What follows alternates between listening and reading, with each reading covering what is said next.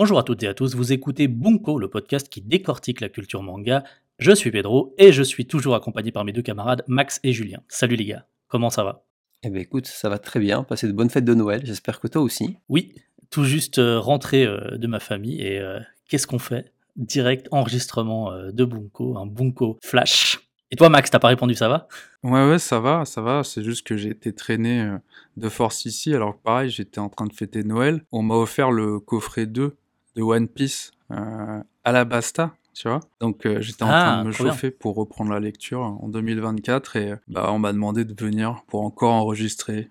Eh oui, notre devoir nous appelle. On a décidé euh, d'enregistrer un épisode flash. Vous savez, flash, ce sont ces épisodes courts, moins d'une heure en théorie, dans lesquels on revient sur un point d'actualité ou sur un sujet précis que l'on peut traiter de façon plus ou moins rapide. Et dans ce numéro, on souhaite vous parler de la collection Héritage, lancée en 2023 par les éditions Akata. Si vous écoutez régulièrement Bunko, vous savez qu'au sein de l'équipe, on attendait avec grande impatience l'arrivée de cette collection, annoncée en juillet 2022, mais en chantier depuis euh, plusieurs années euh, déjà. C'est en effet une collection qui devait sortir au départ en septembre 2019, mais qui a connu beaucoup de retard, notamment dû au fait que les droits francophones pour l'autrice Moto Hagio, qui devait ouvrir cette collection, étaient très disputés par les éditeurs euh, français qui se réveillaient et sentaient euh, tout d'un coup qu'il y avait un coup éditorial euh, à jouer. Finalement, la collection, elle a vu le jour en avril 2023, avec la sortie du premier volume sur deux du Clan des Pots de Moto Hagio.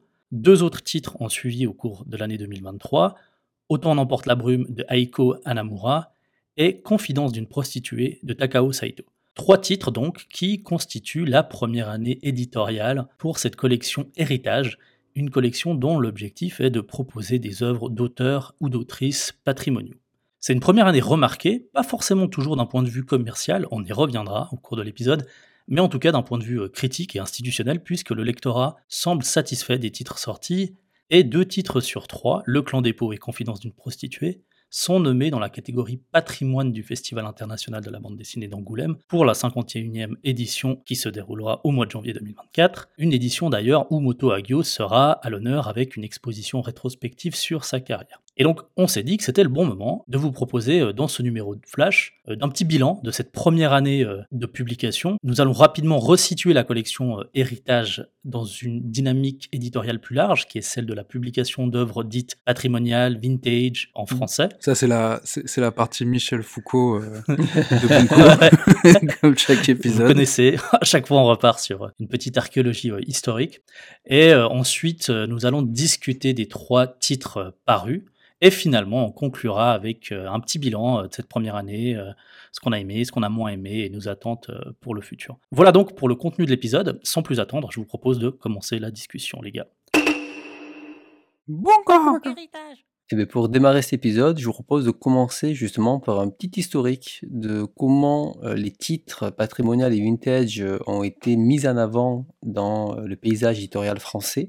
Alors avant tout, il faudrait différencier les deux termes entre patrimonial et vintage. Je pense que c'est pas très clair pour tout le monde. On a souvent tendance à les mélanger ou les rassembler, mais il y a quand même une nuance entre les deux même s'il y a de nombreuses similitudes. Il faut savoir qu'un manga patrimonial, donc le terme vraiment euh, patrimonial, il est souvent associé à des œuvres qui sont considérées comme faisant partie intégrante du patrimoine culturel japonais. Ce sont des mangas qui ont une influence significative sur l'industrie et qui ont contribué à définir des genres ou des styles particuliers et qui sont reconnus aujourd'hui comme des classiques. Le terme manga vintage est généralement utilisé pour faire référence à des mangas qui ont été produits à une époque antérieure, souvent plusieurs décennies auparavant.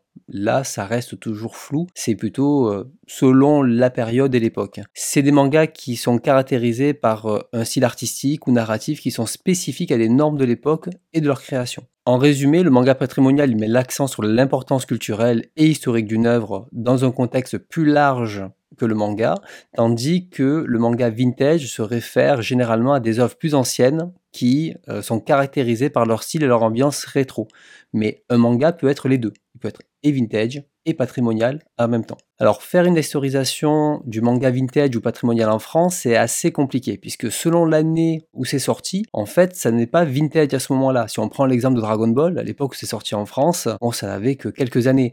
Alors qu'aujourd'hui, Dragon Ball, ça a 40 ans. Ça fait partie justement de ces mangas euh, vintage et patrimonial qui ont marqué l'histoire. Donc ça dépend euh, exactement où on se place.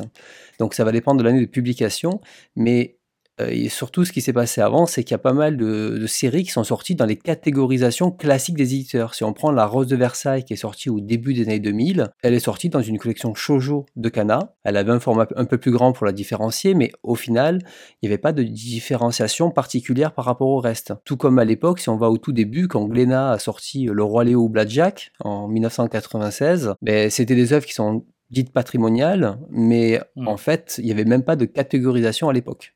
Donc ce critère-là, il n'est pas vraiment parlant, c'est pas euh, l'année, on va dire, de sortie du livre, et on va plutôt se baser sur euh, des catégorisations que les éditeurs ont pu faire avec le temps. On a pu remarquer qu'au fur et à mesure de l'évolution du marché, certains éditeurs, ils ont souhaité mettre en avant ces mangas en créant des collections spécifiques pour valoriser ce manga patrimonial ou manga vintage. Et en France, on sait que le manga a commencé à se démocratiser au début des années 90, mais il a fallu attendre 2005 pour que Taifu lance la première collection appelée Classique. Et dedans, ben, on avait euh, des œuvres qui étaient Metropolis, Lost World et Next World de Tezuka, et ils avaient une particularité, c'est que c'était des, des œuvres qui dataient des années 50, et même un petit peu avant. Donc il fallait vraiment les démarquer par rapport au reste de la production qui pouvait se faire euh, à cette époque-là.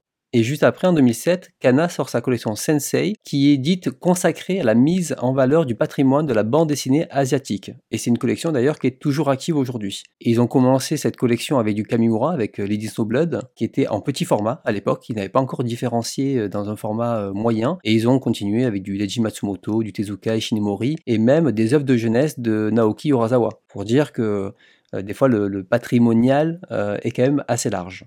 Un an après, il y a Azuka, qui a aussi fait sa collection et du Kamimura, du Tezuka, même très cher frère. Et en fait, Azuka a été racheté par Kaze, ils avaient sorti même le cœur d'Otoma, et aujourd'hui, bon, mais ça a été racheté par Crunchyroll, et cette collection n'existe pas, hein, je crois, je crois qu'elle a été euh, même arrêtée. Et en 2009, il y a eu euh, donc Glénat, qui avait aussi sorti sa propre collection vintage, avec Cyborg 009 d'Ishinomori, avec aussi le voyage de Ryu, il y avait aussi Ashita Nojo, le coffret Moto Agio. A posteriori, ils ont rajouté les collections Bunko qu'ils avaient créé euh, avant, donc euh, les Humez et Lamu, mais aussi Golgo 13. Or, cette collection, elle s'est arrêtée avec le, 17e volume de Cyborg 009, hein, laissant la série euh, inachevée. Et aujourd'hui, il reste Ashitanojo, je crois, et, Moto Agio, mais ils ne mettent plus spécialement en avant cette, cette collection. on va dire que c'est un reliquat du passé qui continue à maintenir. Mais ce qui est intéressant, c'est qu'avec celle-ci, ils mettaient vraiment le mot vintage en avant, alors que c'était aussi des œuvres patrimoniales. Tout à fait, oui. Et il n'y avait pas cette mise en avant du mot patrimonial encore à l'époque euh, par Exactement, oui. Alors que deux ans après, en 2011, Isan Manga arrive, Isan qui veut dire euh, patrimonial, hein. et lui, c'est vraiment un éditeur qui défend le patrimonial du manga en France, et ils ont pu publier du Ishinomori, Tezuka, Terazawa, du euh, Igarashi Yumiko aussi, de nombreuses œuvres, mais eux, ils sont vraiment spécialisés là-dedans. Et là, on va dire qu'entre 2005 et 2011, il y a eu une émulsion du côté des, éditeurs qui ont soit créé des collections, soit euh, vraiment euh, défini leur ligne éditoriale euh, comme, comme étant la ligne principale de leur collection. À partir de là, il y a eu, on va dire, un, trou dans, le temps, puisque ces collections, ben, comme on l'a vu, n'ont pas spécialement fonctionné. Beaucoup se sont arrêtés, euh, d'autres ont énormément ralenti euh, avec le temps, et il aura fallu attendre 7 ans de plus pour que Black Box euh, sorte une petite collection qu'ils ont appelée Nostalgie. Alors, on est à la limite hein, du patrimoine vintage, on sort sur la nostalgie, mais je pense qu'on peut l'inclure avec euh, des séries comme euh, Le Petit Chef, Mettant années, euh, Samurai Pizza Cats, etc. Et ils l'ont même étendu aux années 90 et 2000, hein, cette collection. Donc là, on voit qu'ils jouent sur euh, un côté plus euh, patrimonial français hein, que patrimonial japonais, mais euh, ça rentre un petit peu dans cette idée. Et dernièrement, il y a eu trois annonces. La collection chez Pika, Masterpiece, et ils le disent, hein, c'est une collection prestige pour accueillir des œuvres qui ont fait date dans l'histoire du manga, avec Rakai Blues, Lodos, et là, euh, ils vont annoncer euh, Nodame Cantabile, la réédition dans, dans cette, euh, dans cette collection. Il y a Akata, donc on va parler ce soir avec donc une collection intégralement dédiée à des œuvres dites patrimoniales, hein, c'est ce qu'ils indiquent en tout cas lors de l'annonce. Et récemment, il y a eu Mangetsu avec la collection Koten, mais là cette fois, eux, c'est une collection qui sont centrées sur les mangas classiques et pas spécialement patrimoniales. Donc euh, ça va être beaucoup plus ouvert. Mais euh, voilà, il y avait le Cheminot, il y avait Mariko-chan, il y avait Ace of euh, Diamond. Donc il y avait pas mal de, diversité dedans. Ce que l'on peut constater, c'est que pendant longtemps, les titres vintage ou patrimonial se mélangent avec le catalogue classique sans différenciant fort lors de la publication du titre. Pour certains, et on peut même inclure des petits éditeurs hein, comme IMHO, Cornelius ou même Les Arts Noirs, en fait, ça va dans un catalogue, ça va dans une ligne éditoriale globale, mais ça n'a pas été différencié à l'intérieur ou si je reprends l'exemple de La Rose de Versailles, ça a été publié en mode shoujo classique et sans aucunement mhm. mentionner que c'était un manga vintage à l'époque. C'est vraiment au milieu des années 2000 que les éditeurs ont commencé à vouloir identifier ces œuvres dans une collection distincte ou dans un format différent.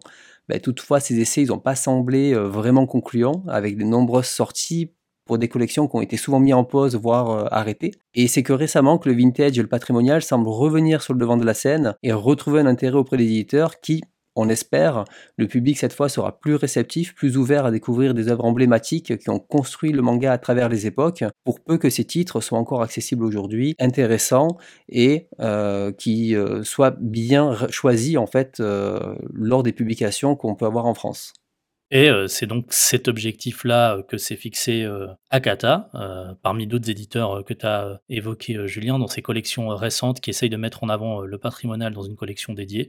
Donc cette collection héritage, au pluriel d'ailleurs, c'est assez intéressant, c'est écrit héritage avec un S, puisqu'il y a plusieurs formes, on suppose, d'héritage, plusieurs choses qu'il euh, faudrait euh, garder, mettre en avant. Et on vous propose de passer maintenant euh, à ces trois titres qui ont fait la première année de publication de cette collection. Je vous propose de commencer par le premier qui est sorti, les gars, Le Clan des de Moto Agio. Alors, je vais prendre la parole, je vais présenter Moto Agio. Elle naît le 12 mai 1949 dans la ville minière d'Omuta, préfecture de Fukuoka. Très exactement. C'est la deuxième enfant euh, d'une fratrie de quatre. Elle commence en fait euh, à peindre très tôt, dès l'âge de 2 ans, et elle se plonge dans la bande dessinée euh, dès l'âge de 4 ans, mais ses parents étaient particulièrement réticents devant ce type de lecture. Lorsqu'elle commence l'école primaire, ses parents vont l'inscrire aussi en parallèle à une école de peinture pour développer euh, ses talents de peintre. Et en, parallèle, en fait, elle va se retrouver absorbée par les univers de Arsène Lupin, Alice au Pays des Merveilles, mais euh, aussi la science-fiction et la mythologie grecque. Je pense que c'est des éléments euh, qu'on va retrouver dans pas mal de ses œuvres par la suite au niveau symbolique. Quand elle commence son cycle secondaire en 1962, elle va rencontrer Shioko Harada, qui est une mangaka euh, plus connue sous le nom de Ran Arada. C'est à cette période en fait qu'elle va euh, intégrer les codes de l'art séquentiel et qu'elle se dit qu'elle va devenir mangaka. Peut-être que c'est sa vocation. Ça, ça va faire plaisir à Julien. Euh, il semblerait que c'est le titre Shinsen Gumi de Tezuka qui aurait eu un certain impact sur sa volonté de réellement devenir mangaka. Alors c'est pas que Tezuka, hein ne sois pas euh, tout joyeux. Si, si, si, c'est que Tezuka. Non, non, c'est pas que Tezuka. C'est sûr, il a tout fait Tezuka. Principalement. Euh, y a, principalement, si vous voulez. Mais il y a aussi en parallèle, euh, il semblerait, les œuvres de Masako Watanabe, qui met généralement en scène des, des jumeaux. C'est des personnages principaux, c'est souvent des jumeaux. Ok. Sa première expérience avec l'édition du manga se fera via Kodansha, et le magazine Nakayoshi. Euh, ça va être une expérience très difficile pour elle parce que euh, ce magazine, il a une ligne éditoriale super stricte qui, qui concorde pas du tout avec ses attentes à elle. C'est un magazine qui euh, veut surtout des histoires de sport, tandis que tandis que bah, Moto Hagio, elle voulait surtout dessiner de la SF, du fantastique. Et ce qui va se passer, c'est que la plupart de ses idées vont être refusées. Elle va quand même réussir à publier un titre qui s'appelle Cool Cat, qui va attirer l'attention de la romancière Norie Masuyama. Et il y a deux éléments importants qui vont se dégager de cette rencontre. La première, c'est que grâce à cette romancière, elle va découvrir toute la bibliographie de Hermann Hesse, grand auteur allemand euh, de l'entre-deux-guerres, et par extension, les écrits du psychiatre Carl Jung aussi. Et la deuxième chose, c'est que ça va la mettre en relation avec une certaine Keiko Takemiya, autrice de Tutera, disponible chez Naban, 3 tomes, acheté. Euh, en fait, Takemiya, ce qui va se passer, c'est que elle va mettre en relation Moto Hagio avec un certain Junya Yamamoto, qui est le rédacteur en chef du magazine Besatsu Shoujo Comic chez Shogakukan. Et Yamamoto, il va publier la plupart des manuscrits rejetés de Moto Hagio. En 71, Hagio et Takemiya, en fait, elles vont s'installer en colloque, et c'est l'année suivante que va commencer la prépublication du titre qu'on présente aujourd'hui, donc le Clan des Pots, qui va être un des premiers titres reconnus comme majeurs par ses pairs. On verra à partir de ce titre-là que tout au long de la carrière de Hagio, il y a une certaine récurrence euh, au niveau des thématiques, des genres, des motifs utilisés. Généralement, euh, il y a euh, le, psychodrame familial, il y a beaucoup de science-fiction, euh, il y a pas mal de symbolisme euh, qui est très proche de la pensée jungienne aussi. Euh, voilà. Merci, Max. Mais alors, le clan des pots, ça parle de quoi? Alors le Clan des Pots, c'est un titre qui a débuté en 1972 et qui est toujours en cours à ce jour. Alors, plus exactement, il y a eu une première période de 72 à 76, celle qui est publiée actuellement, mais la mangaka a repris son personnage en 2016 et continue de faire des histoires euh, sur cet univers avec ce même personnage. Et la série a même reçu le prix euh, Shugakukan en 1976, donc c'est une série qui a été euh, fortement appréciée. Alors, de quoi parle ce manga? Donc, c'est au 19e siècle en Europe, il existe un clan secret, celui des clans des pots, et ce clan est constitué de Vampanella.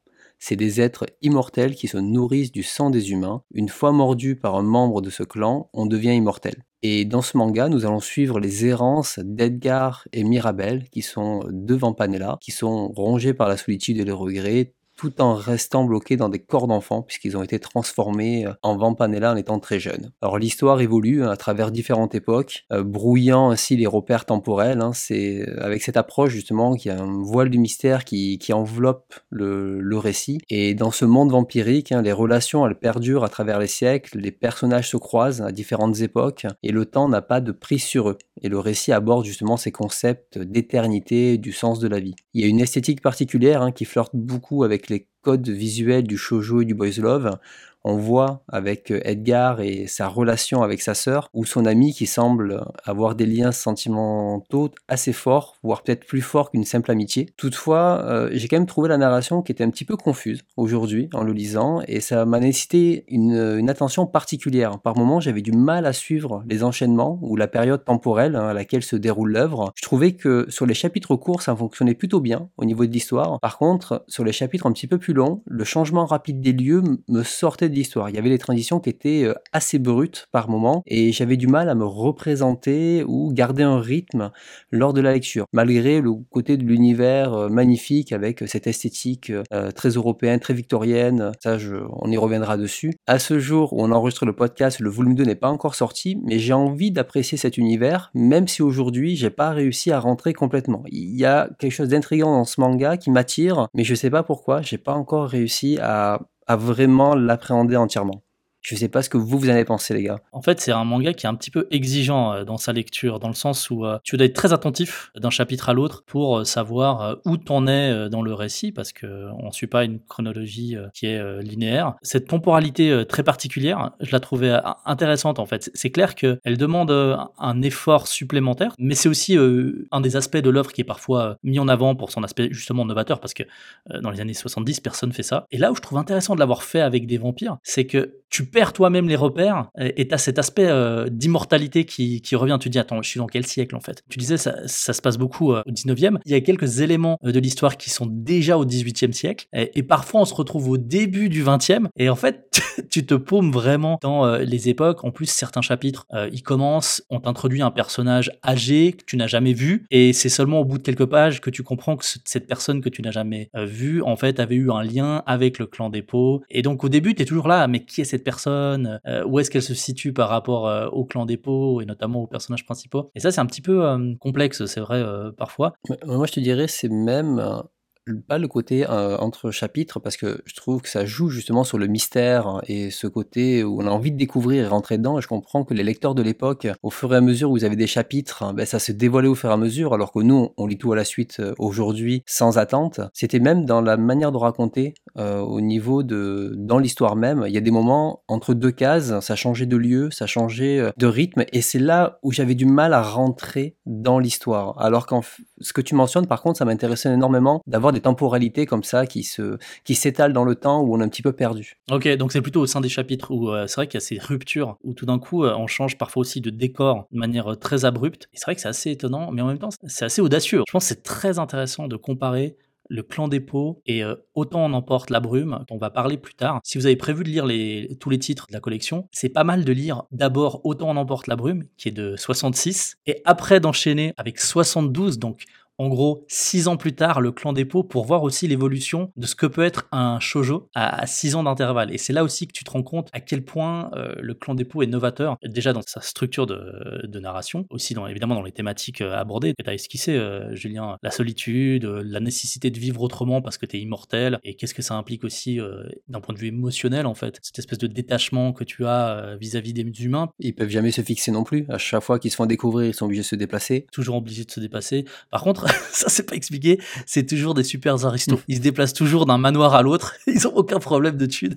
Et euh, ça c'est assez marrant. D'ailleurs c'est assez euh, euh, intéressant cette fascination qu'a Moto Hagio aussi pour cette ambiance de l'aristocratie du 18e, 19e siècle, extrêmement bien resituée. Visuellement je, je, trouve ça super. Je trouve qu'il y a un, un style, je saurais pas trop comment le décrire, une espèce de flamboyance, tu vois, avec les jeux de lumière. Euh, t'as l'impression d'être très souvent ébloui par euh, les dessins parce qu'il y a des effets de lumière qui sont faits par l'artiste, comme si, euh, voilà, tu te prenais la lumière dans les yeux. Mais ça déborde des pages aussi ça déborde des pages, elle fait éclater euh, les cases. Et, c'est en, ce sens que je dis que c'est intéressant à mettre aussi euh, en parallèle avec Autant on emporte euh, la brume, parce que si tu regardes, Autant on emporte la brume, ça reste un petit peu plus, comment dirais-je, scolaire, avec un découpage un peu plus classique. Et Moto Hagio, elle éclate ces cases. Elle ajoute des ornements, il y, a des fleurs partout. Elle joue avec les cases, la page, elle déstructure justement la, comment dire, la, narration. Enfin, il y a des planches qui sont assez incroyables dedans, sans parler de toute l'esthétique euh, visuel euh, avec les, cheveux bouclés, euh, comme tu disais, les, fleurs derrière et toute l'esthétique un peu victorienne et aristocratique, ça donne vraiment un unique à l'œuvre et c'est pour ça que j'ai envie de plonger dans cet univers et j'ai envie de continuer parce que visuellement, tu as envie de comprendre, de découvrir. C'est ça qui accroche en fait.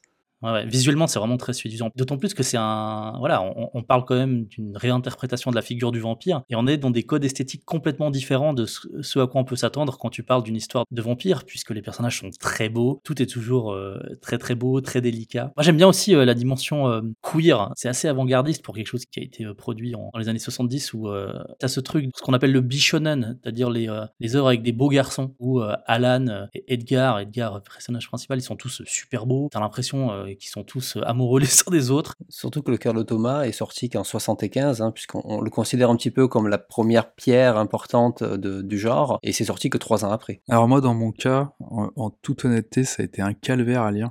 Ah carrément? Ah ouais, ça a été un calvaire à lire et à finir. Parce que la, la, la forme stylistique et narrative m'a complètement saoulé. Par contre, parce qu'il y a un par contre. Ça me désole très fortement euh, d'avoir ce ressenti-là parce que au niveau des thématiques et des symboles qui sont euh, évoqués, je trouve le titre passionnant. Vraiment passionnant. Je rebondis sur euh, ce que tu disais sur la figure du vampire. Alors effectivement, elle a une approche très particulière, Moto Hagio, au regard de la figure du vampire, parce que le Japon il a un rapport assez particulier avec le vampire. Le vampire, ça reste quand même une, euh, une représentation archétypale euh, très occidentale à la base. Cette figure euh, du vampire, elle apparaît au Japon au début du 20e. Pour ceux qui ont lu Kitaro, il y a toute une partie avec un vampire qui est un peu concon, qui ressemble à Dracula. Voilà, c'était vraiment très très cliché. Et pourtant, Agio, ce qu'elle fait, j'ai trouvé, c'est que elle reprend une partie du cliché, qui est euh, l'aspect euh, très euh, romancé, très romantisé du vampire en, l'ancrant dans l'Occident, mais un Occident très aristocratique. Ce qui est étonnant, c'est que dans une interview qu'elle a donnée en 2005, je crois, dans le Comics Journal, elle disait que le vampire, quand elle était jeune, c'était une figure qui l'a terrorisée. Pourtant, elle a commencé à gratter derrière cette, cette figure terrifiante. Avec le clan des elle se questionne beaucoup sur la notion de solitude la notion de solitude face à l'immortalité, surtout, ok, mais euh, la notion de solitude, même en tant qu'être tout court. C'est aussi ça l'intérêt, c'est clair, c'est que mm. tu peux aussi te projeter dans ces personnages. Mais justement, après, le truc, c'est que tu vois, c'est que, en fait, c'est pas des vampires. C'est des, c'est des vampanés là, parce mm. que euh, les vampires, c'est pas juste tu mords et t'es immortel. Non, non, euh, t'as tout un processus euh, assez euh, compliqué à suivre et qui est propre à l'esprit torturé des occidentaux, tu vois, ça m'étonne même pas. faut sucer, faut se faire sucer, voilà. il, y a, il, y a, toute une approche hyper sexualisée que dans le clan des pots, au final, tu vois pas vraiment, tu vois. Mais au-delà de ça, je, je, trouve que la manière dont elle a d'aborder cette figure du vampire, au final, c'est assez euh, étonnant parce que ça se rapproche euh, d'une thématique qui est très chère à l'imaginaire japonais, ce qui est euh, le, rapport de l'individu à la communauté. Et ce rapport de l'individu à la communauté, dans le cas des clans des pots, la plupart du temps, le cliché qu'on a au Japon, c'est que l'individu doit se fondre dans la communauté et ne faire qu'un groupe. Alors que là, dans le clan pots, tu passes ton temps à suivre ces êtres qui fuient tout le temps l'autre. Qui fuit la société. Qui fuit la société parce qu'ils sont pourchassés, ils sont rejetés. Et qui parfois se réinventent des modèles aussi. Tu te rappelles ce chapitre où euh, Edgar et Alan, qui vivent ensemble, adoptent une petite fille mm. et euh, vivent avec cette petite fille pendant quoi Une dizaine d'années? Ouais c'est impossible euh, de ne pas faire un, parallèle avec euh, l'homoparentalité euh, et tu vois de nouvelles formes de famille qui n'étaient pas à l'ordre du jour dans le Japon des années 70. Ouais. Quand bien même c'est des gamins, hein. on précise qu'Edgar et Alan ils sont je crois 14 ans. À... Ouais ouais c'est pas plus. Enfin enfin ils ont 14 ans d'apparence. D'apparence. D'apparence. Et c'est problématique pour eux justement parce qu'ils ont que 14 ans et normalement ils sont pas censés mordre des personnes enfants, ils sont censés mordre des personnes déjà adultes. Mais en fait tout ça pour dire que tu vois, rien qu'en en parlant, je, je, reconnais quand même euh, la, la, profondeur du titre. Et c'est pour ça que mm, ça, moi, je suis un peu désolé euh, de me dire, bah putain, euh, t'as eu du mal à rentrer dedans à cause d'une certaine lourdeur. Enfin, que moi, j'ai trouvé une certaine lourdeur stylistique et narrative. C'était genre le, le, côté surchargé des, des, planches qui te posait un problème Non, c'était la manière dont c'est écrit, en fait. C'est la narration, ouais. C'est une narration un peu brute. Je, je, te rejoins, hein, du coup, Max, hein, c'est ça. Hein. Ce que dit Julien, moi, il y a des moments où je me dis, l'action passe du coq à l'âne euh, trop rapidement. Ouais. Bon, c'est voulu, hein. mais après, voilà, c'est radical. Ça, ça, passe ou ça casse. Et après, mm. après, je comprends aussi ce style de narration euh, qui est propre à une certaine époque. Parce que dans Autant on emporte la brume, comme on, va en parler plus tard, mais il y, a, souvent ça aussi. Dans Autant on emporte la brume, ça passe d'un truc à un autre comme ça, sans crier gare. Mais voilà, en tout cas, je conseille, je recommande la lecture. Voilà, parce qu'il y a beaucoup de choses super intéressantes dedans. C'est un manga qu'on a envie d'aimer en fait. C'est euh, malgré tout et juste par son esthétique euh, et c'est peut-être aussi un manga où comme on n'est plus habitué à ces codes de narratif, il faut avoir un peu le premier choc la première fois et c'est typiquement le genre de manga où on va dire ben là peut-être je l'ai pas apprécié mais je sens qu'il y a un truc derrière et je le relirai tranquillement un peu plus tard et maintenant que j'ai déjà une version du manga dans ma tête, je vais pouvoir me concentrer sur l'histoire et euh, l'ambiance plus que la découverte mmh. et être mmh. heurté à certains, euh, justement, ruptures narratives. Mmh. Et finalement, c'est aussi un, un, peu euh, quelque chose qui arrive très souvent quand on lit du patrimonial, c'est que on a une lecture euh, où on est confronté euh, tout d'un coup à d'autres formes narratives qu'on a moins l'habitude au quotidien de, lire. Tu vois, c'est pareil quand tu lis euh, un Gekiga, tu lis un, un Yoshihiro Tsuge, au début, tu es un peu décontenancé aussi sur le mode de narration, et, ou bien sur la non-fin de certains Gekiga qui s'arrêtent de manière abrupte. Tu es là, ah ok, il n'y a, a, pas de conclusion, c'est ça la conclusion. Et en fait, ça fait partie aussi du espèce de d'apprentissage de lecteur euh, qui, euh, je pense, se retrouve assez euh, fréquemment. Vous croyez pas Dans les trois titres, en fait, on retrouve un petit peu ça. Peut-être un peu moins dans celui dont on va parler après, Confidence d'une prostituée, qui est peut-être un petit peu plus facile à lire, je trouve. Et quoique, ça dépend certainement des lecteurs. Moi, en tout cas, j'ai peut-être eu moins de réserve que vous. Moi, j'étais vraiment conquis par le titre. En fait, je trouve bluffant, quoi. Voilà pour ce titre, premier titre. Euh, le clan pots, le clan pots qui sera mis à l'honneur en 2024 euh, au Festival d'Angoulême, puisqu'il y aura une expo euh, avec des planches de Moto Hagio. Je vous propose de passer tout de suite au, deuxième titre qui est sorti cette année, Confidence d'une prostituée de Takao Saito. Alors, pour parler de Saito, qui est un auteur euh, très prolifique, hein, qui a une très longue carrière, je vais vraiment faire en, résumé. Il est né le 3 novembre 1936 à Osaka. Aujourd'hui, il nous a malheureusement quittés en 2021, à l'âge de 84 ans. Et Saito est surtout connu dans le monde pour sa très longue série Golgo 13, qui arrive aujourd'hui à 210 volumes et qui est toujours en cours, hein, qui euh, continue euh, par son studio. Jeune, il est caractérisé comme étant un artiste rebelle et il réalisera son premier manga en 1956, mais c'est surtout en 1959 qu'il fonde l'atelier euh, Gekiga Kobo auprès de Tatsumi, entre autres, et cinq autres auteurs, et il affiche clairement sa volonté d'aller vers un manga plus mature. En 1960, il prend son indépendance et crée Saito Productions, dans lequel il crée une organisation du travail qui favorise la productivité par la division des tâches. C'est un peu le Fordisme du manga. Exactement. Donc c'est intéressant parce que grâce à ce studio, il va pouvoir faire des longues séries au cours de sa carrière, dont Golgo 13. Et d'ailleurs, c'est ce studio-là qui, qui continue. Il a eu de nombreux assistants. Un des plus connus, c'est Kazuo Koike, de 1968 à 1970, hein, qui est le scénariste de Lone Wolf and Cub, entre autres, hein, et plein d'autres mangas. Et il va commencer à donner des cours de dessin en 1971. En 1976, il gagne le 21e prix Shugakukan pour sa série Golgo 13 encore. Et depuis 2017, il y a même un prix Saito qui récompense les œuvres exceptionnelles, mais attention, créées à l'aide du système de division du travail. Donc vraiment, il a, Ah ouais, c'est intéressant. c'est intéressant parce qu'il a vraiment poussé son concept pour euh, l'industrialiser au niveau vraiment de l'industrie, du marché du manga. Bon, allez, euh, celui qui remporte le titre, c'est celui qui a le plus d'esclaves euh, derrière. Ouais, c'est ça. ça, c'est c'est un, c'est un titre de droite, ça. Et euh, chez nous, on a eu l'occasion de le découvrir avec Survivant, qui était publié Mm. chez euh, Conco, deux best-of de Golgo 13 chez Glénat, et bientôt la série euh, Breakdown, qui va être publiée euh, chez Vega Dupuis l'année prochaine, et maintenant avec euh, Confidence d'une prostituée chez Akata. Alors, Confidence d'une prostituée, euh, c'est un style euh, un petit peu différent euh, des œuvres que tu viens euh, de citer, euh, Julien. C'est une œuvre en un seul volume, publiée à l'origine euh, en 1972 dans le magazine Gendai. La préface, écrite par Takao Saito, donne des précisions importantes, je trouve, pour euh, comprendre l'œuvre. Takao Saito, nous explique que lorsqu'il était euh, jeune, à tout juste 18 ans, il a repris le salon de coiffure de son père à Osaka, un salon de coiffure qui se trouvait en face du district Imazato, un district connu pour ses divertissements pour adultes, notamment la prostitution. Et dans ce salon de coiffure, Saito, il recevait beaucoup de prostituées qui se confiaient à lui, euh, il lui racontait euh, leur vie euh, dans les quartiers dits de plaisir. Et cet ouvrage, c'est un hommage de Takao Saito à ces femmes qu'il a écoutées et pour lesquelles il a beaucoup d'affection. Alors, l'œuvre, elle est structurée en dix chapitres. Chacun correspond à un récit de vie d'une prostituée. Ces récits sont tous racontés par Naomi, une ancienne femme de plaisir à la retraite. En début de récit, on se retrouve à chaque fois avec Naomi qui vit dans le Japon contemporain de l'œuvre, c'est-à-dire ère Showa, la fin des années 60, début des années euh, 70, et elle va raconter l'histoire d'une prostituée qu'elle a connue euh, au cours de sa vie, à qui veut bien euh, l'entendre, que ce soit par exemple un journaliste, un ancien client euh, ou des jeunes. Et lorsque Naomi commence à raconter l'histoire, on se plonge dans le passé, un passé qui se situe quelque part entre la fin de l'ère Taisho, donc euh, 1912-1926, et le début de l'ère Showa euh, dès 1926.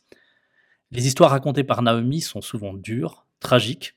Il y est question euh, d'esclavage sexuel. On y voit euh, des femmes qui sont prisonnières de maisons closes, envers lesquelles euh, elles ont parfois des dettes et ne sont donc pas libres de partir tant qu'elles ne se sont pas acquittées de leurs dettes. On y voit des femmes déshumanisées, stigmatisées, discriminées, notamment dans leur liberté de mouvement. On est d'ailleurs frappé de comprendre que certaines ne peuvent pas se déplacer librement dans la ville. Il y a également souvent en filigrane le contexte historique du Japon, euh, encore colonial, avec des soldats qui viennent dans les quartiers des plaisirs avant d'aller mourir au combat euh, pour l'empereur.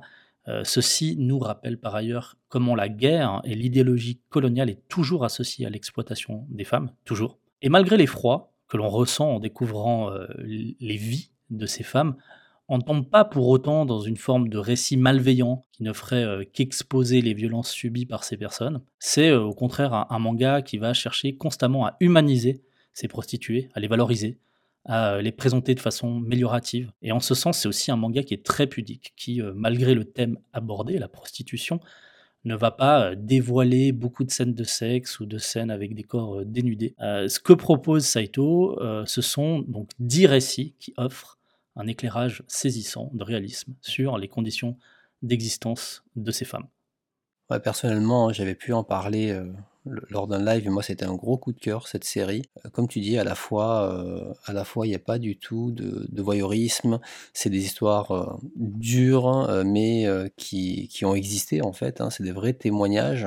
On a vraiment l'impression de revivre en fait, au travers de ces histoires, euh, le, comment dire, ce drame hein, qui se vivait et qui était autorisé, hein, qui était légal. Donc c'était hyper intéressant, mais surtout ce qui est intéressant, c'était contemporain. Puisque quand le manga a été écrit, c'est euh, intéressant, c'est que la loi anti-prostitution était sortie que 15 ans avant. Donc euh, c'est-à-dire que c'est comme si à l'époque où c'était écrit, ta grand-mère aurait pu en fait être là-bas et elle te racontait elle-même ses histoires souvent dans les mangas euh, qui parlent de la prostitution euh, féminine, on est à l'ère Edo, on est en 1600, 1700, enfin c'est des époques éloignées où on se dit barbare, hein, entre guillemets. Et là, quand on se dit, mais en fait c'était il y a juste 15 ans au moment où ça a été écrit, et c'est-à-dire que 1957 euh, c'est pas si loin, hein, c'est 70 ans, c'est-à-dire que tes, grands-parents auraient pu connaître ça, on se dit que c'est quand même assez hallucinant de voir que nos sociétés dite moderne aujourd'hui, c'est un concept quand même très récent, hein, justement, ces libertés qu'on a aujourd'hui, euh, ces interdictions, du moins qui ont été mises en place pour euh, le bien-être de tous. Et c'est ça qui m'a qui m'a sauté au visage quand je l'ai lu. Et à la fois, on s'identifie encore plus à ces personnages, dans le sens où on a beaucoup plus d'empathie, en fait, avec ces personnages-là, parce que c'est pas des personnages imaginaires euh, qui ont vécu il y a 300 ans, c'est vraiment des personnes qui finalement ont vécu il y a très peu de temps, qu'on aurait pu connaître. C'est des personnages pratiquement contemporains, et même aujourd'hui, hein, Même avec des lois, on sait très bien que les rapports de domination, et, euh, ils restent. Et des femmes qui sont prisonnières de, maisons closes, euh, ça existe toujours aujourd'hui. Donc je pense que c'est aussi intéressant de le lire euh, avec un œil contemporain, de se dire que ce genre de, violence existe toujours aujourd'hui sous d'autres formes. Et je trouve qu'aussi, dans les histoires, à chaque fois, il a mêlé le contemporain aux histoires plus ancienne. À chaque fois, c'était une mmh. situation avec un personnage d'aujourd'hui qui lui rappelle le passé, ou du moins un personnage qui est déconnecté. Genre, à un moment, il y a un chapitre où il y a une jeune fille qui veut, elle, prostituer son corps, et elle va lui demander des conseils. Alors, déjà à la fois euh, totalement déplacée, parce qu'elle n'a pas du tout compris que c'était pas la même chose euh, entre aller vers le monde pornographique et euh, être soumise et esclave toute sa vie, ton esclave sexuelle. Et du coup, il y avait vraiment deux générations qui se confrontaient en disant, mais toi, tu as, la liberté de ne pas le faire et tu vas le faire, en fait. Alors que moi, on m'a forcé toute ma vie. Et je trouvais que c'était intéressant ce rappel, en fait, à la nouvelle génération qui ne comprenait pas l'impact que ça avait et les difficultés que ça mmh pouvait mmh avoir. Et, et je trouve, je trouve le discours, en fait, qui était très, très bien écrit, quoi. Il y a un autre exemple comme ça où je trouve que tu vois la filiation euh, temporelle. Quand euh, vous vous souvenez, il y a une histoire où euh, il y a un type qui vient, un, mmh. vieux monsieur qui vient discuter avec Naomi et qui explique qu'il a voulu libérer une de ses prostituées en payant sa dette. Au début, tu dis ah bah c'est un, un, type sympa. Et, et quand le, le récit avance, il frappe Naomi. Et, tu te rends compte en fait que, ce type-là, a priori bienveillant, il n'a pas compris grand-chose quand même euh, des violences que les hommes pouvaient faire aux femmes, puisque lui-même, dès qu'il se sent un petit peu euh, attaqué, euh, même dans son Japon contemporain, continue à être brutal. En parlant de cette histoire, euh, je rebondis dessus parce que c'est quelque chose que j'ai trouvé assez fort. Bon, déjà, j'ai adoré l'œuvre, hein. vraiment euh, poulet euh, sauce Gucci masterclass, hein, comme on dit. Mm. Mais à chacune des histoires, je, je sais pas pourquoi, à chaque fois, je me disais, est-ce que c'est pas elle qui l'a vécu? Tu vois? Mmh à chaque fois, mmh je me, demandais ça. Et je me disais, non, cette fois-ci, elle va nous dire que, enfin, on va se dire qu'il y a des, des, quelques petits messages par-ci, par, là qui ont été laissés pour se dire que c'est elle qui l'a vécu, pour qu'on comprenne nous en tant que lecteur. Et, au final, à aucun moment ça arrive sur les dix histoires, mais dans tous les cas, elle se fait le reflet de l'histoire de, ces femmes-là. Et donc, elle peut très bien l'avoir vécu elle aussi. Elle peut très bien l'avoir vécu, et on comprend très bien tout au fil euh, des dix histoires qu'elle-même aujourd'hui elle est perdue. Mmh. Il y a euh, ces moments euh, quand ça se passe dans le temps présent, elle comprend plus le monde d'aujourd'hui. Elle comprend plus le Japon qui a bougé très vite. Et elle-même, euh, en fait, elle est à la retraite. Elle dit qu'elle est à la retraite, mais elle continue euh, d'accueillir des gens. Donc tu comprends qu'elle peut pas vraiment s'arrêter, elle, aussi, parce qu'elle elle connaît rien d'autre c'est la première histoire avec le, poseur de bombes, le jeune, et on voit très bien qu'elle n'est pas à la retraite. Mais après, en plus, elle était complètement déconnectée euh, du monde extérieur parce que à l'époque, euh, les, prostituées, elles vivaient, c'était très communautaire. Elles vivaient dans des quartiers, elles vivaient entre elles. C'est une façon de vivre où tu es complètement déconnecté. Euh. Tu es complètement déconnecté. Pour reprendre un terme goffmanien, c'est une institution totale, la maison close. C'est une fois que tu y rentres, mm. tu y restes. tu, n'en sors pas, tu socialises uniquement avec d'autres prostituées. Tu peux en sortir d'une certaine manière. En payant la dette, tu dis? Soit en payant la dette, soit ça me permet de rebondir avec une autre histoire, c'est peut-être celle qui m'a le plus marqué, c'est euh, avec les soldats. Ah oui. C'est celle avec les soldats où en fait, euh, bah, tous les soldats sont à la, à la queue leu pour aller euh, pour aller tirer leur coup. euh. C'est pas les soldats qui viennent au quartier, il y a une délégation de prostituées qui vont dans euh, les camps euh, de soldats pour euh, coucher avec euh, les soldats. Et en fait, euh, bah, il y a une des prostituées euh, dont l'histoire est racontée. Elle tombe sur un soldat et euh, bah, ils commencent à discuter ensemble et euh, très rapidement, il y, a- il y a une relation qui émerge de ça et, euh, et, et leur solution pour fuir, parce que lui, bah, il est soldat, s'il fuit, il se fait flinguer. Elle, je pense que c'est pas mieux et du coup, ils décident de sauter d'une falaise tous les deux pour se suicider. Donc voilà, ça c'est une des voies de sortie de possible si tu payes pas ta dette. Il y avait aussi une fille qui s'est fait payer sa dette, mais en fait, elle se retrouvait seule. dehors, ah oui, elle y sans retourne. rien. Elle y retourne. Et au final, sa seule solution, c'est y retourner et avoir une nouvelle dette. Et c'est là qu'il prouve que, comme tu disais, Pedro, dans ce système, t'as pas le choix en fait. Une fois tu y es, même si on te donne l'opportunité de partir, tu ne peux plus partir parce que tu n'as plus la capacité de partir en fait. On t'a dépouillé de tous tes moyens. Mm, c'est ça. Donc euh, un titre très touchant, très euh, humain et, et je pense euh, assez important pour euh, nous éclairer sur ces conditions d'existence de ces prostituées de la première moitié, on va dire, euh, du XXe siècle, pour faire large. Tout en nous proposant une facette de Saito totalement différente de ce que l'on peut connaître de ces mangas d'action où on voit qu'en fait il peut exceller aussi dans des œuvres dramatiques euh, comme celle-ci. Je vous propose de passer au troisième et dernier titre publié en 2023 par l'édition Akata, Autant on emporte la brume de Aiko Hanamura. Alors, Aiko Hanamura est une autrice qui est née en 1929, donc au début de l'ère Showa, à Kawagoe, dans la préfecture de Saitama, et décédée euh, à Tokyo en décembre 2020, à l'âge de 91 ans. Ses parents divorcent peu après sa naissance, et elle va grandir euh, avec sa grand-mère euh, d'abord, puis sa mère et son beau-père. Cette précision a son importance pour comprendre le titre que nous allons aborder. Durant son adolescence, Aiko Hanamura, elle lit des magazines shoujo et elle se passionne surtout pour la peinture d'un certain Junichi Nakahara, qui est un illustrateur très apprécié par euh, les jeunes filles dans les années 40 pour ses dessins euh, dans ses magazines shoujo euh, de l'époque, notamment le Shoujo no Tomo, et aussi pour euh, ses dessins de mode. Et ce Junichi Nakahara, il est euh, connu pour être un des représentants d'un courant de peinture qu'on appelle le courant lyrique, qui euh, dépeint euh, des jeunes filles euh, à l'air mélancolique. Donc ces jeunes filles qui vont devenir après euh, des modèles pour euh, les futurs euh, mangas euh, shoujo. Et il semblerait que euh, c'est à lui que l'on doit euh, l'origine des gros yeux que l'on retrouve dans les personnages de shoujo. Et justement, c'est euh, Aiko euh, Hanamura, une des représentantes de ce style euh, aux gros yeux, qui va euh, s'inspirer des dessins euh, de ce Junichi Nakahara pour dessiner euh, ces personnages shoujo qui sont très caractéristiques, avec des grands yeux expressifs, avec des cils euh, très prononcés, des lèvres très dessinées. Alors au départ, euh, Aiko euh, Hanamura, elle n'a pas forcément envie de faire du manga. Elle se passionne surtout pour euh, l'illustration. Elle va faire des études dans l'art, notamment s'inscrire dans un théâtre.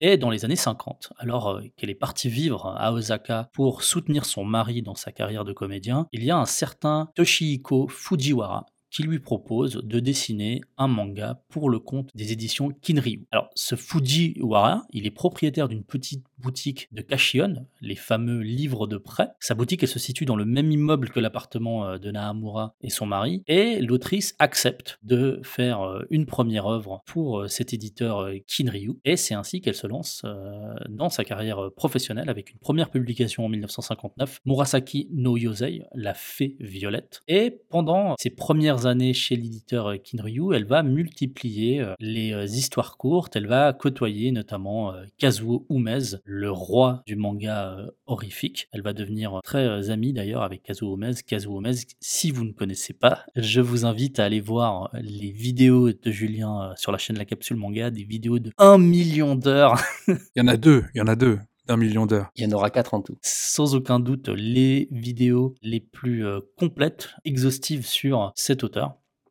Alors, l'autrice va enchaîner euh, énormément d'œuvres courtes destinées au marché du livre euh, dans un premier temps, ensuite dans les magazines de prépublication. Ce sont souvent des œuvres euh, de commande d'éditeurs, hein, et de par la nature courte de ces œuvres, il y a finalement assez peu de volumes reliés des travaux de l'artiste qui sont sortis au Japon. Donc, même aujourd'hui, au Japon, ce n'est pas facile de lire l'œuvre de Aiko Hanamura. Donc c'est une œuvre qui est très peu disponible. Son manga le plus connu reste Autant en emporte la brume, que nous découvrons en français dans une version réadaptée avec ce titre. C'est euh, la découverte d'une artiste qui jusqu'ici était très discrète en France. Alors c'est vrai qu'elle était exposée au Louvre régulièrement depuis 2007, mais aucun de ces titres ne nous était encore parvenu en version française. Avant de faire un petit résumé de Autant on emporte la brume, je pense qu'il est important de mentionner le fait que le livre qu'on a entre les mains, c'est une deuxième version. Il y a eu une première version Autant on emporte la brume euh, à l'époque où elle dessinait des mangas euh, de près. Et ensuite elle a redessiné donc l'œuvre celle qu'on a aujourd'hui entre les mains entre les années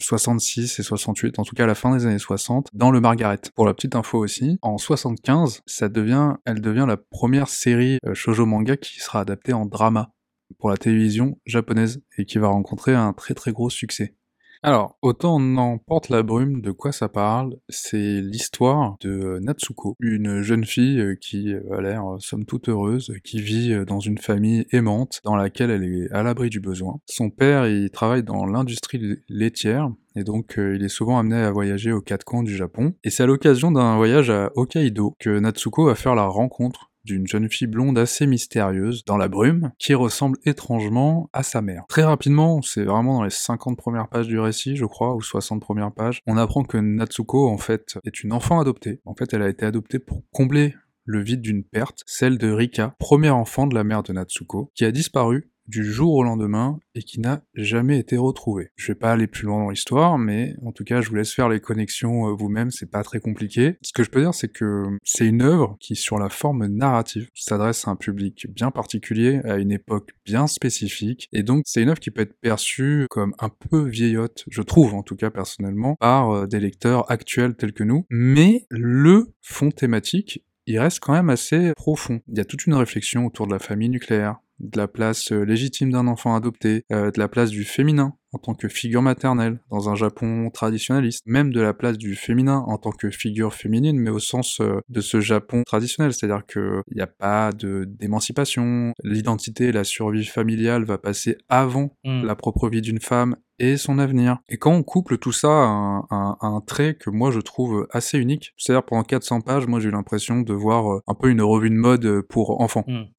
Elles sont tout le temps en défilé, hein, les petites, au niveau vestimentaire, et c'est super beau. Enfin, moi je trouve que le trait, il est, il est super beau, ça rend super bien. Il a encore d'une finesse, le trait, j'étais surpris à de très très nombreuses fois en me disant, mais ce, manga est vraiment sorti des années 60. J'avais l'impression qu'il était sorti il y a 20 ans, quoi. D'ailleurs, c'est étrange, ça clash parce que t'as as un, un, trait très moderne, je trouve, qui qui, va clasher avec une, une, structure narrative qui peut paraître un peu vieillotte. Et donc, même s'il y a tous ces éléments euh, qui sont là, qui peuvent faire penser que cette œuvre, elle est, elle est obsolète, elle est vieillotte, bah, au final, c'est une œuvre qui est quand même un peu plus profonde qu'on peut le penser euh, dès que on, gratte un petit peu derrière le vernis. Moi, j'ai plutôt bien aimé cette histoire, avec euh, certaines réserves sur certains enchaînements narratifs et, et de l'action. Au niveau du ratio, on a un peu rigolé tous les trois parce que pratiquement toutes les pages, il y a quelqu'un qui chiale. Je suis désolé, j'ai oublié de faire la stat. J'ai dit que je faisais la stade du nombre de, de, planches où, euh, où, on voit quelqu'un pleurer, mais je pense que ça doit être une sur deux, hein, à mon avis. Ah oui, au moins une sur deux, ouais. Ah ben, il faut, faut, dire que le drama, il est pour n'importe quoi, en fait. Hein. Dès, dès qu'il y a une phrase, euh, c'est un mode drama, ça pleure, et puis après, c'est les excuses. Euh, c'est remise en question totale de sa vie. Il y a des moments quand même, je me dis,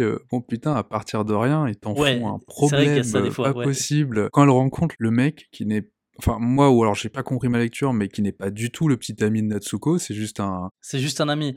Euh, elle dans sa tête c'est bon elle a déjà fait un film. Elle est là non je peux pas tomber amoureux de lui parce que euh, c'est c'est le mec de, de ma pote mais si je tombe amoureux je suis désolé non faut que je te faut que je te fuis. En fait c'est intéressant parce que quand on lit l'interview euh, alors je sais plus si c'est l'interview il y a une interview de, de l'autrice d'époque il y a ici une interview de la fille de, de l'autrice par Bruno Femme il y a une critique d'un de ses éditeurs. Il y a pas mal il y en a Paris critique qui qui est pas mal. Et dans, un des textes, je me, je me souviens qu'ils expliquaient que l'autrice, elle voulait pas trop euh, uniquement faire du larmoyant, qui était très demandé à l'époque. Et alors je me suis dit, waouh, si, euh, si elle voulait pas faire du larmoyant, qu'est-ce que ce serait si elle avait complètement cédé euh, en fait aux exigences de, des revues d'époque. Mais c'est assez intéressant hein, parce que les revues d'époque sont tenues par des hommes et tu vois justement comment se mettre en place des codes narratifs pour les œuvres en prépublication dans les magazines shoujo et tu vois un peu cette exigence au départ très forte des personnes qui sont en position de pouvoir dans ces revues pour exiger des histoires larmoyantes, mélodramatiques. Et euh, on est là-dedans avec euh, Autant on emporte la brume, sauf qu'on n'est pas que dans ça. Et c'est en ce sens que Aiko euh, Anamura se distingue, c'est qu'elle disait, moi je veux pas juste faire ça en fait, je veux euh, insuffler des thèmes qui sont aussi des thèmes intéressants euh, pour un lectorat adulte, quand bien même les œuvres se destinent à des jeunes filles de 12, 13, 14 ans. Nous, au final, trois mecs euh, trentenaires quadra, on n'est pas du tout le, public euh, cible, mais euh, on voit qu'on arrive quand même à y trouver un intérêt dans les thématiques qu'elle a réussi à aborder. Puis le fait que l'autrice ne vienne pas du manga, elle a apporté une touche particulière puisque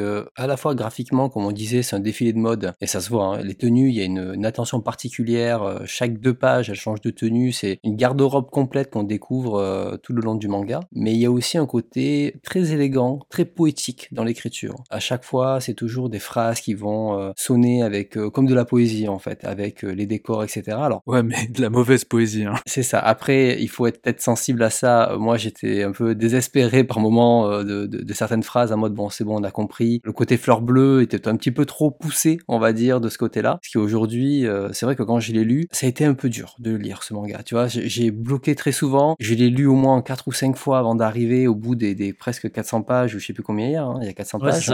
C'était assez long. Euh, j'avoue que c'était presque un calvaire. Autant euh, le clan dépôt, j'ai eu du mal à rentrer dedans, mais j'avais envie, autant ici, j'aurais pu drop le manga s'il n'était pas sorti dans une collection héritage. J'aurais pu l'arrêter à tout moment en me disant non mais en fait euh, ça me saoule, clairement. Et c'est en lisant le dossier de fin les nombreuses interviews qui sont euh, vraiment euh, excellentes là-dessus, j'ai rien à dire sur ces interviews de fin, qui m'a fait aimer le manga, et du coup le manga en fait, je l'ai aimé par procuration, parce que comme il s'explique à la fin, il aborde des thématiques très novatrices à l'époque, notamment la structure parentale, l'adoption, enfin toutes ces choses-là euh, qui n'étaient pas des sujets qui étaient évoqués, on comprend mieux l'importance de l'œuvre quand on le resitue dans son contexte, d'où l'importance de ce genre de texte mmh. à la fin de à la fin du récit. Mais presque je c'est que j'aurais aimé avoir un petit texte d'introduction qui me dise justement ces éléments-là, les points clés en fait, les points forts du manga de l'époque. Et en le lisant avec ces éléments-là, j'aurais encore plus apprécié ma lecture. Hmm. Parce que je me mets à la place d'un lecteur d'aujourd'hui. Nous, on a la curiosité d'y aller, de tenter et de lire jusqu'au bout. Mais je me dis, un lecteur d'aujourd'hui qui achète ça, il lit les, les 50 premières pages et il arrête en fait. Il arrête parce que la narration, les thématiques aujourd'hui, c'est vieillot, voir, bah, ok, cette histoire d'adoption, euh, c'est quoi le problème en fait euh, Alors qu'à l'époque, c'était un sujet qui était nouveau. Et aller jusqu'au bout, en plus, en ayant 20 euh, pages d'interview, et ça, franchement, je ne je crache pas dessus, au contraire, hein, tant mieux. Mais qui va lire, se dire, bah, je vais lire 400 pages, j'ai pas aimé, et en plus, je vais lire les interviews. Et c'est là où, je remets un petit peu en question le côté éditorial de la collection. C'est vrai que la collection Héritage s'adresse justement un public qui va être curieux de savoir l'impact du manga dans l'histoire, justement dans la grande histoire. Et autant n'importe la brume, le travail a été fait, j'avoue, mais à la fin, avec ces interviews. Par contre, l'accès est quand même un petit peu compliqué. Il faut lire plusieurs interviews, rassembler les informations et te faire toi-même ta propre compréhension au travers des différents intervenants. Ce qui fait que c'est vrai que l'accès non plus n'est pas facile pour un public aujourd'hui qui peut manquer un peu de curiosité par moment, ou s'il fait le pas, peut-être n'a pas le le temps, l'envie, le courage de se mmh. lire 20 pages d'interview. Mais toi, tu aurais préféré qu'il y ait une, juste une, un petit, une petite préface en plus, c'est ça? Voilà, exactement. Et je pense que c'est le, reproche principal que je vais faire aux trois titres qui ont été édités dans cette collection. C'est-à-dire qu'une page d'introduction qui remet en contexte l'œuvre avec les points forts, je pense que c'est nécessaire aujourd'hui dans des œuvres comme euh, Autant n'emporte la brume, par exemple, ou même Confidence d'une prostituée, c'est vrai que la petite introduction euh, de Saito est intéressante, mais de savoir que la loi anti-prostitution est passée 15 ans avant la publication de ce manga, tu lis pas le manga avec le même regard. Qu'aujourd'hui, un lecteur lambda, je dirais, va le lire avec son regard d'aujourd'hui sans prendre le recul. Et si toi, tu lui mets pas justement ce truc en disant attention, à cette époque, c'était comme ça, à cette époque, c'était les mœurs, à cette époque, euh, c'était la vision euh, de la femme, la vision de, la société, c'est très difficile à quelqu'un qui n'a pas connu cette époque de lui dire bah, t'as apprécié le manga. Et d'ailleurs, euh, il y a eu des retours, j'ai pu voir sur même le titre de Saito, qui ont été assez mitigés. Même moi, pendant mon live, il y avait certaines personnes qui étaient un peu mitigées sur ce titre-là, alors que nous, on a adoré. Mm. Autant n'emporte la brume,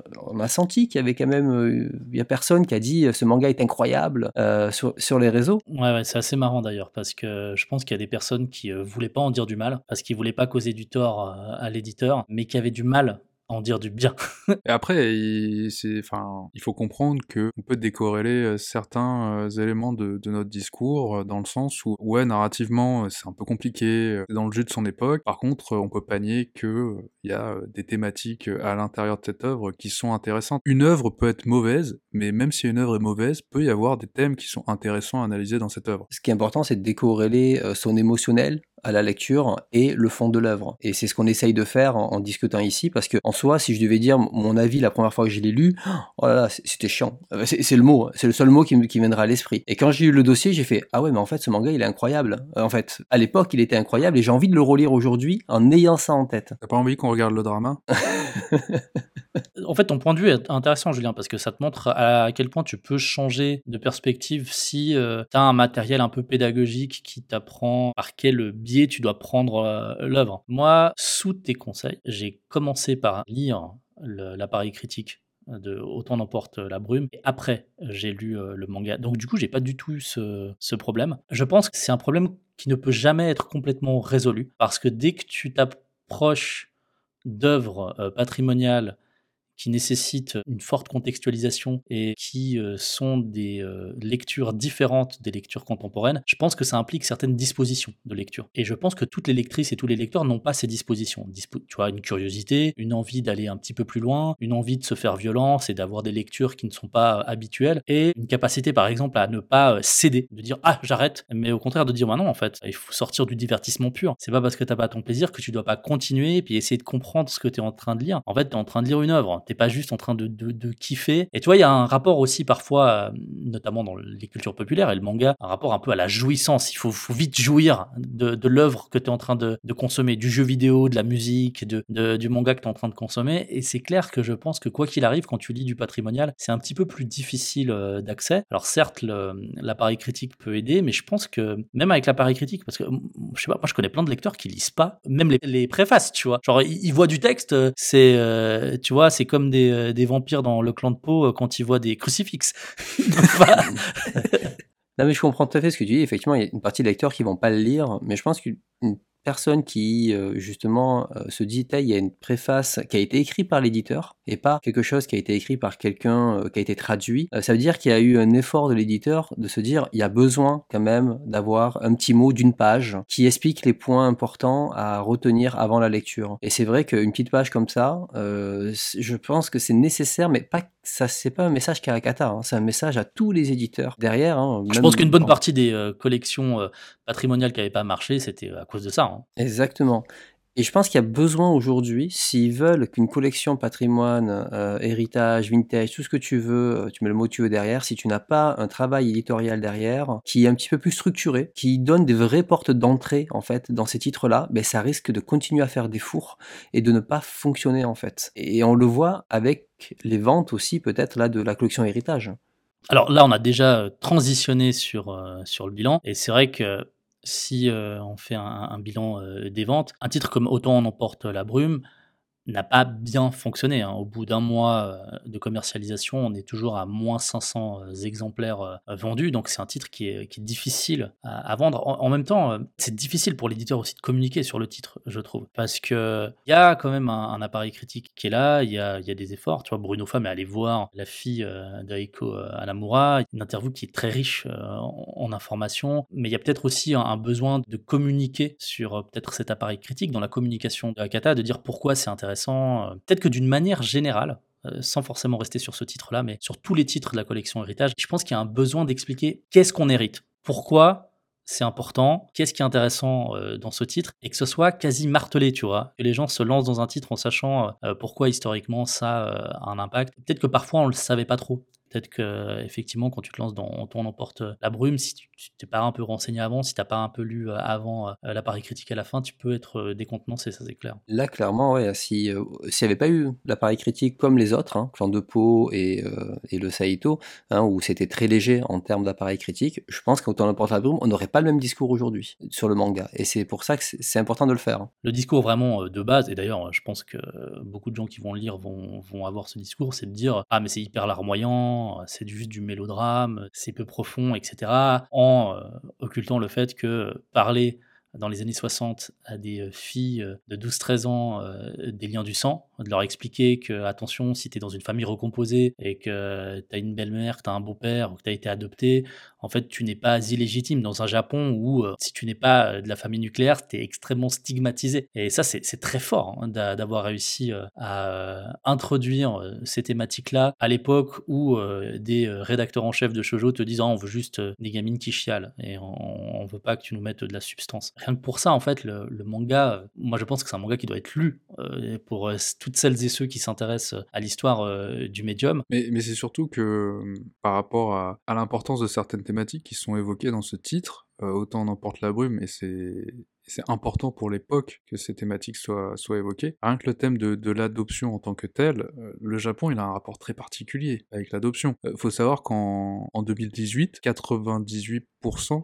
ou je crois que c'est 96 ou 98% des adoptions, ce sont des hommes adultes. Parce que c'est juste pour la transmission au final de, de patrimoine, d'entreprise. Ouais, c'est un rapport particulier. Et de manière un peu plus générale, le Japon a un rapport très particulier avec les liens de sang. Tout à fait. Cette idée que tu es japonais par le sang, que tu descends d'un peuple qui est le peuple de l'empereur, que tu ne peux être japonais que par le sang, etc. Il y a un rapport au sang qui est très particulier. Une fille ou un garçon illégitime dans une famille recomposée ou adoptée, c'est quelque chose de très stigmatisant encore aujourd'hui, évidemment encore plus à l'époque. Et, je pense qu'il y a quelque chose de libérateur hein, pour beaucoup de lectrices de l'époque d'avoir lu ce titre. D'où la continuation qui est extrêmement importante, je pense, dedans. J'aurais bien aimé une contextualisation un peu plus importante pour Confession d'une prostituée. Mmh. Autant euh, j'ai été euh, satisfait avec euh, la préface de l'auteur. Ça m'a donné, si tu veux, les clés de lecture suffisantes pour lire l'œuvre. Après, effectivement, quand tout d'un coup tu te rends compte que les prostituées peuvent pas bouger partout, elles sont pas libres de leur mouvement, et que certaines sont prisonnières, et donc il est question d'esclavage sexuel, ça aurait été intéressant d'avoir à la fin un petit historique euh, des différentes lois sur euh, la prostitution, puisque en plus c'est quelque chose qui a énormément évolué. Après, je suis allé regarder moi par moi-même, j'ai lu deux trois papiers sur euh, la prostitution au Japon. Il y a eu beaucoup de changements de lois au cours des, je dirais, grosso modo 150 dernières années, et ça aurait été pas mal de resituer un peu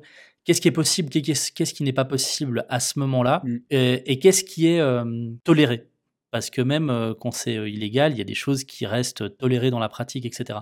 Et d'avoir une petite recontextualisation un peu socio-historique, c'est vrai que ça aurait été assez cool. En tout cas, c'est vraiment le message à tous les éditeurs, et surtout, vous pouvez le vendre, le valoriser dans vos communications. Si vous avez fait un travail éditorial, je pense qu'aujourd'hui, c'est quelque chose qui est apprécié par des lecteurs, puisque ça montre aussi une implication importante de l'auteur, enfin de l'éditeur. C'est vrai que là, j'ai l'impression que l'éditeur a fait un marathon pour les sortir et il s'est arrêté les 100 derniers mètres. Et je me dis, mais c'est dommage, quoi. Il, manquait pas grand chose pour rendre, en fait, cette collection parfaite. Mais attention, c'est, là je parle d'Akata, mais il y a plein d'autres éditeurs, euh, ça peut être les Arts Noirs, IMHO, des éditeurs comme ça, où euh, c'est les premiers reproches que je leur fais de sortir des collections sans aucun texte à côté. Bon, là, il y en avait. Il y, en avait. Là, il y en avait surtout dans Autant n'importe la brume. Il y en avait beaucoup plus, ouais.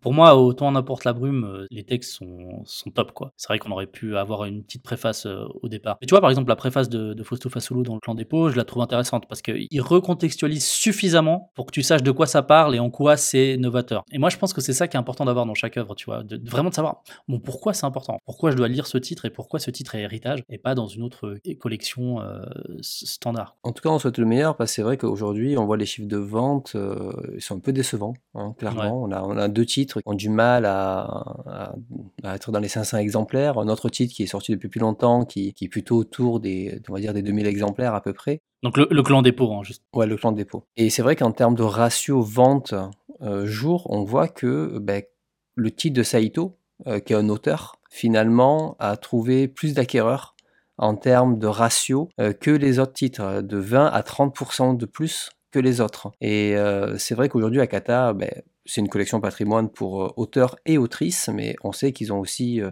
une grande volonté de pousser les autrices. Hein. D'ailleurs, les prochaines annonces, hein, je crois qu'il n'y a que des autrices. Et je suis un peu déçu pour eux même que finalement la collection a du mal à trouver des preneurs et finalement ben, les autrices se vendent un petit peu moins. Je sais pas, je sais pas si c'est moi, mais sur les réseaux sociaux, j'ai pas l'impression que les gens ils en parlent beaucoup en fait. Il y a eu des services de presse, il y a eu euh, des communications de ce côté-là, mais c'est Ouais, vrai. mais le service de presse, les, les- les services de presse, moi, ce que j'ai vu, c'est à part montrer le bouquin en photo, euh, Cette année, je vous avoue, vous le savez, j'étais pas hyper présent sur les réseaux sociaux, donc je peux aussi me tromper, mais j'ai l'impression qu'il y a un manque de soutien de substance, tu vois. C'est ok, les Mhm. likes, ils sont là euh, quand on fait des annonces de Moto Agio, mais euh, pas beaucoup de monde est là quand il s'agit de parler d'auto on emporte euh, la brume et d'expliquer qu'est-ce qui est intéressant, y compris dans les trucs qui sont agaçants, parce qu'il y, a des, il y a des reproductions un peu de, de domination masculine, il y a des intériorisations de la part des, de ces personnages, de manière d'être au féminin qui sont dictées un peu par les hommes, tu vois elles se construisent par l'amour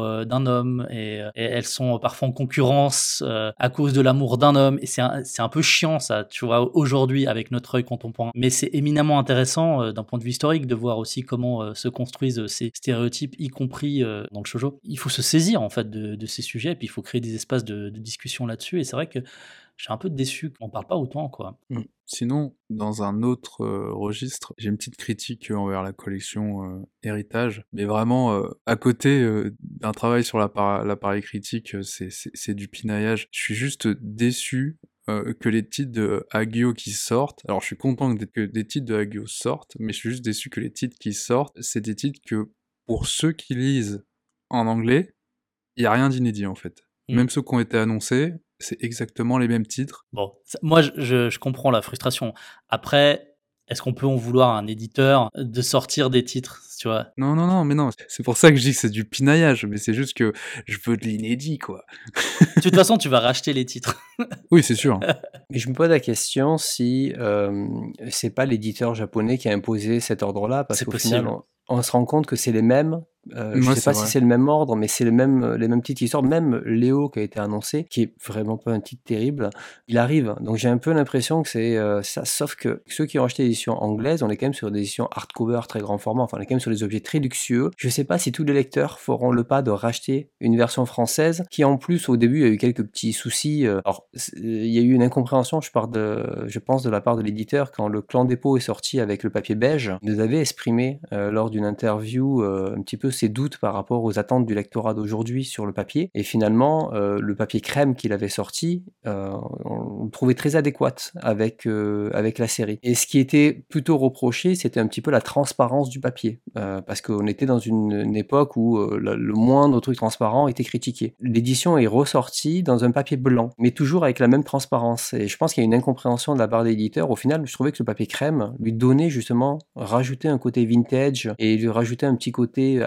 atypique. C'est presque dommage de ne pas avoir finalement ce papier. Bon, après, c'est juste triste de se dire que euh, le meilleur titre de Hagio, euh, il est chez Glénat, quoi. C'est nous, nous sommes 11. Moi, je sais pas. Moi, je, je suis un défenseur du clan des pauvres. hein. Je trouve Ouais. le titre exceptionnel. Je troll, je troll, je troll. Mais nous sommes 11, c'est incroyable. Bon, c'est une histoire courte, mais. C'est une histoire courte, mais c'est tellement marquant. Voilà, c'est ça. Après, ce qui est intéressant, c'est justement, tu disais là, en rigolant, c'est une des meilleures œuvres. C'est vrai que nous sommes sont vraiment très bien. Ils ont annoncé d'autres titres pour euh, étoffer la collection. Et justement, euh, dedans, il y a un nouveau, euh, nouvelle euh, Moto Hagio qui va être Barbara, l'entre-deux mondes. Et la Barbara est sortie en anglais, j'avais pu le lire. Et excellent. et c'est une excellente histoire. C'est une œuvre vraiment que j'ai j'ai adoré euh, à la lecture, donc celle-là ne passait pas euh, à côté. Et d'autres titres comme euh, High Girl et euh, Shonen wa Koya wo Mezazu, je ne connais pas du tout, euh, ni l'un ni l'autre. Alors, j'annonce, je suis méga chaud pour les deux, euh, les deux autres. Le Hagio, je l'ai déjà lu, mais les deux autres, euh, je serai au rendez-vous. Mais rien que par curiosité, j'ai envie de les, euh, de les découvrir, en fait, de les lire. Hmm. La seule chose dans ces annonces, c'est, euh, par exemple, ben, Léo Kuhn est sorti euh, dans une collection standard euh, chez Akata, ce que je peux comprendre. Là, Barbara l'entre-demande, par exemple, sort dans le côté patrimonial. On en avait discuté entre nous. Effectivement, l'œuvre est assez récente, elle est de 2006. Alors en soi, c'est pas gênant, puisqu'on a dit que l'âge d'une série était très fluctuante hein, par rapport à l'époque. Euh, c'est pas parce qu'une euh, série a 15 ans qu'elle peut pas être considérée comme, euh, comme vintage. Euh, par contre, c'est le côté peut-être patrimonial. Aujourd'hui, c'est une œuvre qui a gagné une récompense, hein, ça c'est vrai. Mais dans ce cas-là, presque je dirais, on aurait pu mettre Womps aussi dans cette catégorie. On aurait pu mettre d'autres séries comme ça dans cette catégorie. Et le côté patrimonial, je sais pas s'il a été défini euh, à 100% ou peut-être expliquer pourquoi celui-ci fait partie du patrimoine. Je vois exactement ce que tu veux dire, mais je pense que l'éditeur peut aussi se défendre, tu vois. Il peut aussi dire, euh, nous on fait des auteurs patrimoniales, et euh, en ce sens, bon voilà, ça fait pas de débat, Moto Hagio est une autrice patrimoniale, et on va mettre des œuvres qui, selon nous, euh, doivent figurer euh, au patrimoine de cette autrice, avec, si tu veux, euh, cette espèce de prise de position de l'éditeur qui dit, bah non, pour moi, Barbara, c'est une œuvre importante de cette autrice patrimoniale, donc elle a sa place dans l'héritage. Après, il y a aussi le côté aussi pratique, commercial. Tu as cette collection qui a une visibilité. Euh, autant le mettre dedans. Euh, c'est un super titre. Moi, je suis content qu'il soit dedans. Mais, euh, mais c'est vrai que ça, ça, soulève les questions que tu évoques. C'est dans la ligne éditoriale. Quand on achète une collection chez un éditeur les yeux fermés, on s'attend à un périmètre. Et c'est de comprendre ce périmètre, justement. Quand j'achète des livres chez Imo, chez Les Armoires, chez Cornelius, dans certaines collections, tu sais exactement à quoi t'attendre. là, du coup, en voyant Barbara, je me dis, ah, peut-être que le périmètre est un peu plus large que celui que je pensais à l'origine. et, du coup, comme le périmètre est peut-être suffisamment large, peut-être que ce sera dans la collection héritage qu'on aura The Rapist Monk. ça, je pense pas. à côté de Temps porte la brume, il serait parfait. je pense que ça ferait quand même un peu de tâche. Alors, euh, moi, je suis aussi hyper hypé hein, pour euh, l'année 2, donc les trois titres que tu as mentionnés, euh, Julien. Shoujo Vintage, moi, c'est ce que je veux. Non, mais là, il faut surtout qu'il il nous annonce Kazetoki no Uta de Keiko Takemiya, est toujours euh, inédit en France. Euh, ce n'est pas normal. Donc il euh, faut, faut régler ça. Mais là, c'est une série longue. Hein. Je pense que ça va mettre un peu de temps encore. Hein. Je l'ai en, je l'ai en espagnol. C'est des volumes doubles. Il y en a 10. Hein. C'est 10 volumes doubles de 400 pages. Et c'est vrai que cette histoire de chiffres de vente, ça nous rappelle à quel point le succès de cette collection est fragile. Il y a une énorme appétence sur les réseaux sociaux à vouloir dire du bien de la collection, soutenir la collection, mais ça se transforme pas forcément en, vente. Peut-être avec l'exception de Moto parce que on se doute pas que ça va être un, sur à long terme ça va être un, succès hein, le clan dépôt avec maintenant l'exposition euh, à Angoulême euh, pour les deux autres ça va être je pense un peu plus compliqué et même pour celle de 2024 c'est important d'avoir euh, un public de base qui soit un peu fidèle et qui ait un peu cette démarche que nous on, avait à la grande époque du lézard noir ou du Macho où on achetait tout par soutien et par curiosité je pense qu'il y a aussi une démarche comme ça à avoir avec Akata pour, pour cette collection et nous on aime beaucoup cette collection et c'est aussi pour ça qu'on a fait cet épisode là vous avez compris on a eu des critiques sur cette première année, mais parce que je pense que c'est important d'avoir euh, cet espace de critique. Ça enlève rien euh, au fait qu'on a apprécié les trois œuvres, qu'on a acheté, je rappelle. Le jour de la sortie. on n'a pas eu euh, des services presse, on n'a pas fait une story pourrie comme les influenceuses et les influenceurs pour ne rien dire parce qu'on se prononce pas, sinon on n'aura plus d'autres mangas gratuits. Moi, je remercie en tout cas Akata de prendre ce risque, hein, d'avoir développé cette collection, de continuer à, sortir des titres. Mmh. Je pense que 2024 va être une année un peu décisive pour cette collection. Parce que si ces trois titres ne se vendent pas, ou qu'il n'y en a qu'un qui se vend, je pense que la collection va réduire énormément, comme tous les autres éditeurs ont pu faire dans le passé. Et clairement, ben, là, c'est un appel au public. Si vous voulez des titres qui, différents, enfin, qui différencient des autres, il faut les acheter et soutenir. Et justement, pour rebondir là-dessus, ma, frayeur, c'est que si les ventes ne suivent pas, j'ai un peu peur que ça devienne au final euh, une collection euh, Moto Agio tu vois, où ce soit hmm. majoritairement des titres euh, de cette autrice qui sortent, parce qu'elle a commencé déjà à se faire, à se faire son nid là. Pour l'instant, c'est bien équilibré. Tu vois, hmm. s'il y a un titre par an de Moto Agio euh, et des autres d'autrices qu'on connaît pas, moi je suis, très preneur. Tout à fait. Voilà pour cet épisode flash sur la collection Héritage des éditions Akata. On espère que ça vous a donné des envies de lecture. Soutenez cette collection si vous vous intéressez au médium, si vous vous intéressez à des autrices dont on a rarement l'occasion, voire pas du tout, l'occasion euh, de lire euh, en version française. Et si vous voulez euh, voir publier un jour The Rapist Monk, faut soutenir. ça c'est bon. soutenez, soutenez le patrimoine. ça, je pense que c'est bon. de toute façon, Panini va l'éditer, non? Oui, bah j'attends toujours, j'attends toujours la confirmation 2024. On vous souhaite une excellente année 2024. on vous envoie beaucoup de rondes positifs, beaucoup de bienveillance. On se retrouve euh, durant le courant du mois de janvier pour un nouvel épisode de Bunko, l'épisode bilan. On a enregistré, mais laissez-nous un peu de temps, il faut qu'on le monte. C'est très long. 4 heures de fichier, quoi. plus que 4 heures. 4 heures et demie. Ah oui, oui. 4 heures et demie, ouais. À tout bientôt. Bonne année 2024. Au revoir. Bonne année.